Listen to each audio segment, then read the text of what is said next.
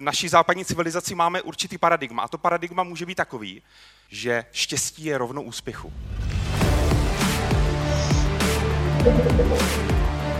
Podcast Sport Hacker.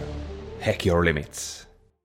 Kdo z vás cítí, že by potřeboval, aby den měl 30 hodin, že postrádáte někdy energii, že cítíte, že ten tlak je fakt velký, že přijdete domů, šli byste třeba sportovat nebo šli byste meditovat, ale není na to chuť, není na to energie a že to vaše štěstí, jako není to špatný, ale je to, jste tak hodně pod stresem a není to úplně ono, kde byste chtěli být, že byste potřebovali víc energie do života. Kdo z vás tady tohle to zná? 95% lidí. Je to možná i proto, protože my eh, v naší západní civilizaci máme určitý paradigma. A to paradigma může být takový, že štěstí je rovno úspěchu. Já když jsem vyrůstal, tak eh, mi bylo říkáno, podívej se, tenhle úspěšný, ten bude asi šťastný, takže jsem měl dlouho zafixovaný úspěch rovná se štěstí, ale tak to není. Štěstí se totiž skládá ze dvou věcí, ne z jedné. Jedna je úspěch a vy jste všichni úspěšní. Ale máme tady druhou a to je naplněnost.